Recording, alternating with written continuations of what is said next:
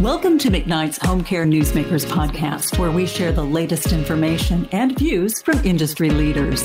This is Diane Eastabrook, staff writer for McKnight's Home Care Daily. Arosa Home Care CEO Ari Medoff is a bold, outspoken leader in the home care industry. At the recent Home Care Association of America conference in Orlando, he went as far as to say the home care industry is essentially broken and needs fixing. When we spoke for this podcast, he told me his view of the industry was shaped by his graduate studies on public policy at Harvard's Kennedy School. One of the things that I became keenly aware of during my uh, during my time there and studied a lot, both uh, domestically and then also internationally, was the fact that we have growing inequality in the United States. I think for 40 years, from about 1980 to, to 2020, we had a very significant growth in inequality uh, in terms of wages and, and then also in terms of job quality. So while a lot of my classmates um, would go on to work at the McKinseys or the Goldman Sachs of the world, there are a lot of Americans that uh, you know that don't have some of those same opportunities, and the quality and, and dignity around blue collar uh, work, you know, or hourly work, if we want to call it that. Uh, now, I think gig economy is is probably the more standard term. You know is is very different than it was 50 60 years ago. And then going internationally uh, i spent some pretty transformative time in pakistan in the summer of 2009 spent time a couple different occasions uh, in ethiopia. And one of the things that i saw in both those places is what it means to society when there aren't opportunities to have good jobs what happens when the private sector which employs by far the largest number of people um, in any economy. What happens when the private sector is not really operating with kind of broader societal goals in mind? And so, buying a small business, buying Nurse Care of North Carolina uh, 10 years ago, actually, it was 10 years ago uh, uh, on October 1st. So, just celebrating a decade uh, in this in this amazing industry. So, buying Nurse Care of North Carolina and buying a small business to to run it, grow it, really has been about creating better jobs. So at Arosa, we hold that part of our mission as the top part of our mission. And, and I do like to say that the order matters because this is a, a necessary condition for us to do anything else. So that is to attract, train, retain, and treasure the best care professionals. So if we can't attract, train, retain, and treasure the best care professionals, we can't do anything else. I was at the Home Care Association of America conference in Orlando a couple weeks ago, and you said something, and I think this is what you're getting to. You said, and it was a very bold statement, something along the lines of the business model for home care is essentially broken. What did you mean by that? And, and were you alluding to what you just talked about, about the way we value home care workers? Diane, I was alluding to the job quality is one third of that broken equation. So the home care business model, and you know, y'all, I'm not sharing any uh, big industry or trade secrets or Rosa, you know, uh, in, intellectual property here. The industry business model is build to X, pay X, and then try to make a margin out of the remaining X. So, you know, maybe that is billing $30 uh, an hour to a client, paying $15 an hour to a, a direct care teammate, and then um, you know, and then again trying to make a margin out of the remaining dollars there. So let, breaking that down by components, yes, let, we'll start with uh, caregiver wages and, and caregiver pay. Uh, that fifteen dollars an hour is not a living wage. And we need to look ourselves in the mirror. We need to be honest about the fact that we are not able to pay living wage right now. And the other pieces of that are the are the um, other job structure uh, realities that uh, that come into play. So, for example, our caregivers being variable hour employees when a client passes away because the client is 102 years old, or when the client moves from home into assisted living. That our caregiver, our teammate, through absolutely no fault of his or her own, is effectively out of a job. Now, we will do our darndest to get that uh, teammate working quickly. We will try to make a good match. But the reality is that it's it's incredibly disruptive and scary and upsetting um, for our caregivers who maybe they've been working with the same client 40 or 50 hours a week for years and then not only have they lost a relationship that uh, that that probably means the world to them that you know might be as close as a parent or a grandparent to them but they also are worrying and nervous and quite frankly terrified about next week's paycheck. Um, so and, and then culturally uh, if, if your place of work you know diane if, if your place of work were um, someone's, you know, the the Smith family household for uh, for years, and maybe you would come into the agency's office once or twice or five or six times a year. You are not going to feel particularly connected to to the company for whom you work and and from whom you're getting a paycheck. So.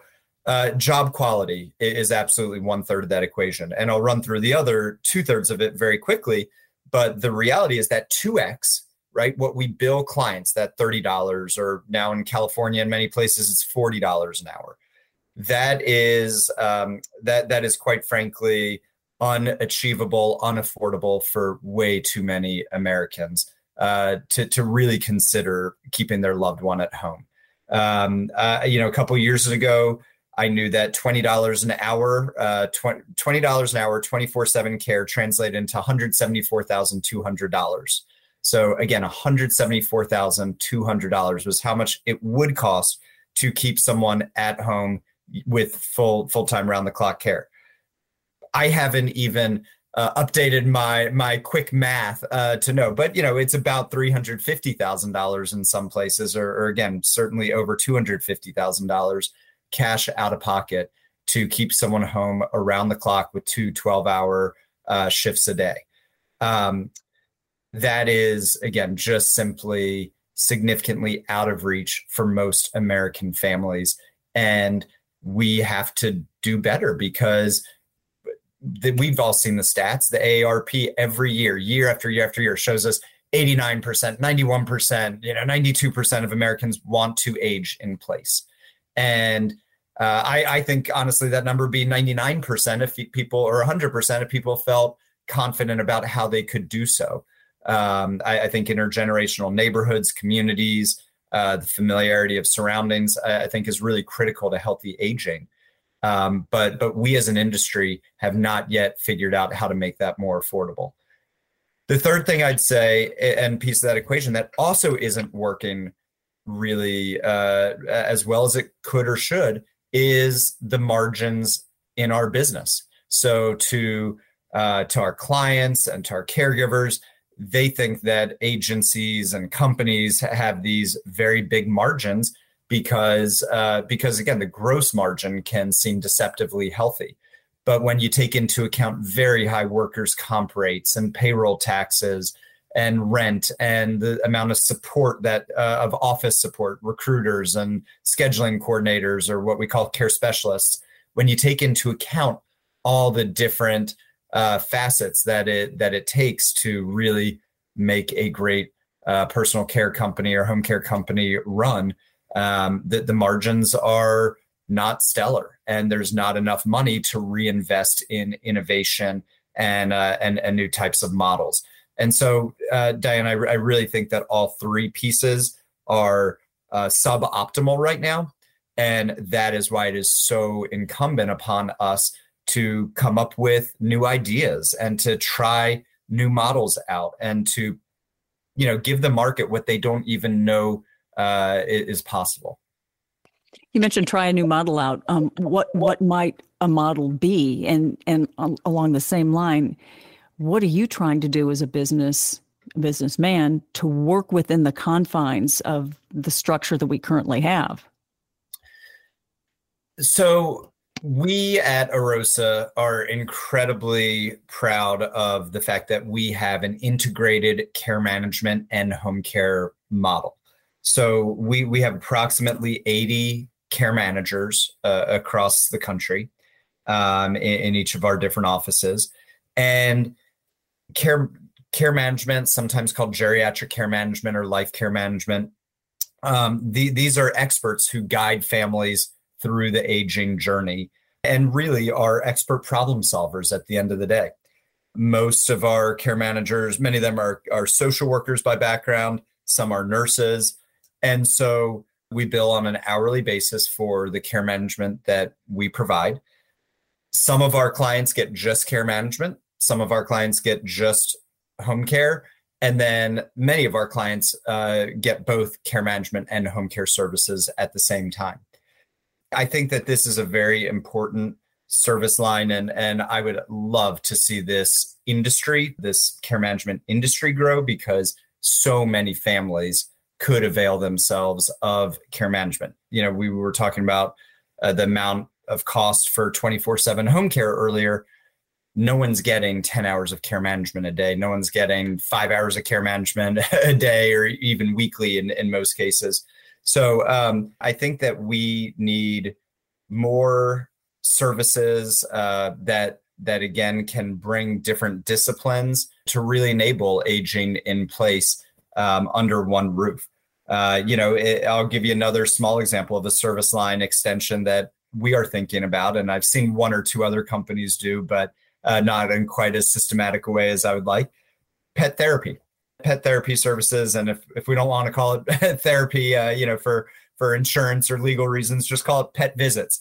Things to enhance quality of life for our clients that really can change someone's day and change someone's mood and change someone's physiology. Uh, you know I, I think that it is such a reality that so many of our seniors today that we see uh, suffer from some degree of isolation, some degree of mental health. Uh, you know, depression is is all too common, and and so and and you and I know the uh, effects that that can lead to. So I think things that we can do to brighten people's day, uh, you know, are huge.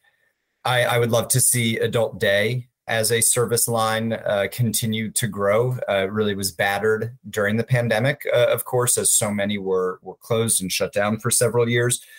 But I look at Adult Day as a good example of a business model where there is some operating leverage, right? Uh, and, and by that, Diane, I mean that one caregiver is taking care of multiple clients, uh, you know, in in an adult day setting that means that you can pay a caregiver more.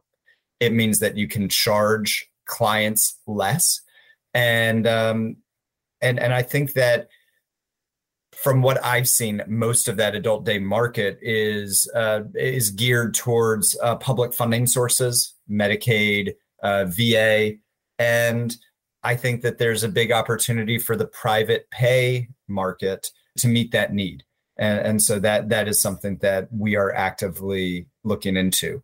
Let's talk a little bit about technology because we hear about that a lot in this space. And companies are using technology to sort of keep tabs on patients. They're also collecting data that will help them um, figure out what kind of care they need to tailor to a specific individual. Are you using technology and what role do you think technology needs to play in the home care space we are using technology and we want to be a early mover early adopter in technology. So right now we have a partnership with Sensi ai which is a voice activated device that really helps us understand what is going on in a client's home from these voice data points. So uh, we can tell you know are a you know, is a caregiver's interaction with a client soothing and positive, or is there stress involved? We can get these data points from clients. Uh, you know, maybe we're there during the day, but overnight they're calling out because they're in pain uh, or be, because they're not sleeping. So, uh, you know, we can bring that back to families and we can game plan together from there. Um, Diane, I while, while I want to be a first mover and early adopter, I, am also a skeptic. I'm a skeptic uh, when people oversell that technology will solve problems in and of itself. I, I fundamentally uh, don't think that there are very many technologies that do that. These technologies can be and and in many cases must be a part of uh, new business models, new plans that can solve problems. But in and of itself, it is almost you know most of these technologies are almost meaningless, honestly. So if you just put a Sensi device or you just put an AlloCare device in a home and then expect that someone's not going to fall, well, you haven't solved this technology is not solving gravity, you know, or, or the, the, the problems that gravity can create. You know, it, it's not solving uh, interpersonal dynamics. It's not solving isolation. So, uh, so, so I think that each of these technologies, uh, we, we've got to have a certain amount of humility with them and understand that it is part of a service, part of an offering, part of a business model that needs to solve these problems for families. The other thing that I've come to learn is that we shouldn't always presuppose exact or, or, or again, we've got to have the humility that these technologies might help our clients in ways that we don't expect. My favorite example was with our 104 year old client who lived down the street from me, uh, Dr. Yance. Dr. Yance um, loved Brahms and Chopin, and she liked to listen to NPR. And so I brought her a uh, Amazon Echo uh, device, plugged it in, showed you know, well, I say showed, I told her how to use it because Dr. Yance was was almost entirely blind, and um, and so I, I taught her how to request her music and request her uh, radio station. I thought she was just going to love listening to NPR and listening to, to this classical music. A few weeks later, when I came back, I asked her how she was liking the Amazon Echo, and she said, I have no idea what you're talking about. I said, Well, Dr. Yance, how do you like Alexa? She said, Oh, I love Alexa. I said, That's wonderful. And, and I said, What are you using it for the most? She said, Well, what do you mean? It can only do one thing. And I said, What's that? And she said, Well, it can tell me the time. So while Jeff Bezos may uh, not be happy to hear that uh, you know that that a talking clock is is what he created for Dr. Yance, even just being able to have the time read out to her by Alexa was really transformative and worth every dollar that uh, that was spent on that Amazon Echo. So um, you know, a- again, I think there are lots of different use cases.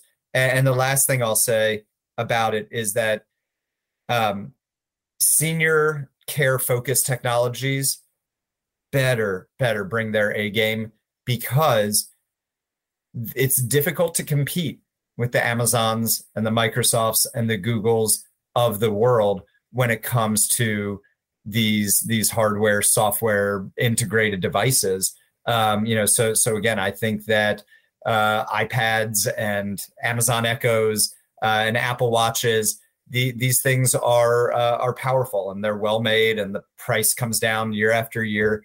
And so, um, you know, I, I, think that we as uh, providers, we as home care companies and care management companies, um, you know, should should not always be seduced that something is senior care focused because mass produced, mass marketed technology can really be adapted uh, in, in, a lot of in a lot of instances. So uh, so so I'm I'm, I'm bullish, but uh, but it's about the business model and the integrated service, not about uh, a device or a software solving problems. We've got a, a, few more minutes here, and I want to touch upon the elephant that's sort of in the room. Um, we could probably spend a whole half hour talking about Medicare Advantage, um, but we're in open enrollment right now, and we're seeing um, these plans coming out with a bit more um, expansive, I want to say, benefits in the home. What opportunities do you see with MA plans? But then again, what are some of the challenges that you have with Medicare Advantage plans? Diane, I do not want to touch that elephant with a uh, with a twenty foot pole. Um, I believe that uh, that home care should be um, that there there's a public good uh, I will say, to to home care and to enabling as many seniors to age in place as as possible. At the same time, I think so much of what is wrong with our healthcare system today is the disconnect between payer, provider, and patient, or in our case, client. And that means that our healthcare system pays for a lot of things that people don't really need or want, or at the end of the day, even value, right? And then entire ecosystems of hospitals and clinics, you know, spring up um, and become self-reinforcing, and they create their own barriers to entry and their own artificial moats. Um, and so, I, I don't want that to happen for home care and personal care. And the biggest reason that we are not going to participate in MA plans anytime soon is that I really think it would actually stifle our ability to innovate.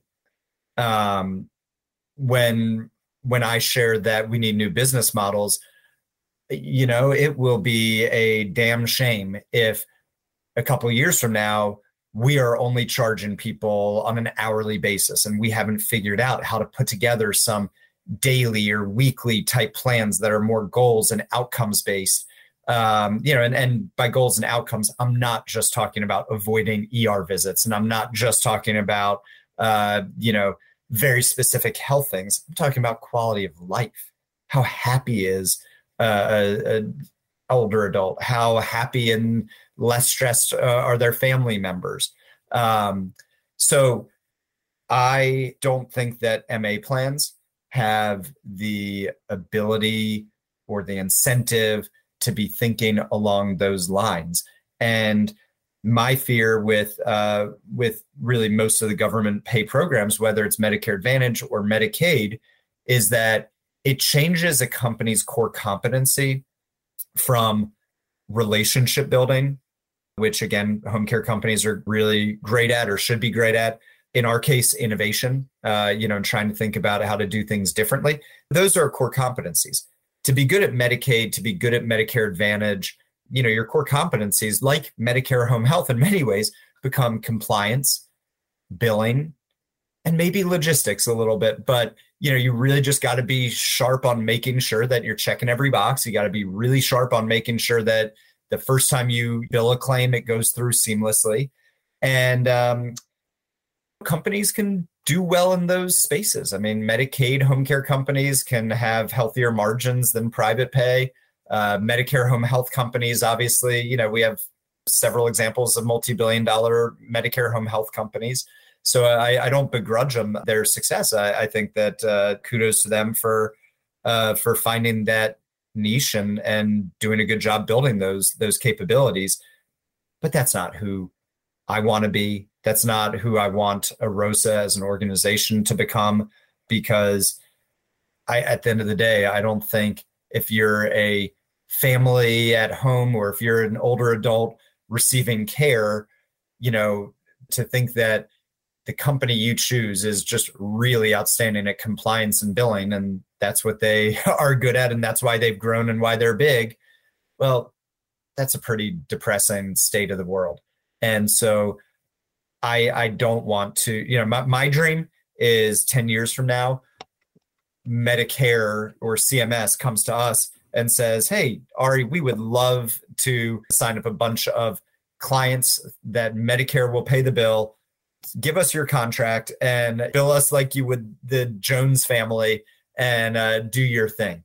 That would be a dream for us. Um, and, and, so, you know, we'll, we'll work towards, we'll work towards it. And, and in the meantime, um, you know, it, it is a good reflection that home care agent in place is becoming increasingly focused upon, both by policymakers, by families, um, and and by other parties. But uh, you won't see us in the Medicare Advantage world anytime soon. Okay. Ari Medoff, CEO of Arosa. Great conversation. Thank you so much for joining me. Diane, thank you so much. Really appreciate all you do at McKnight's.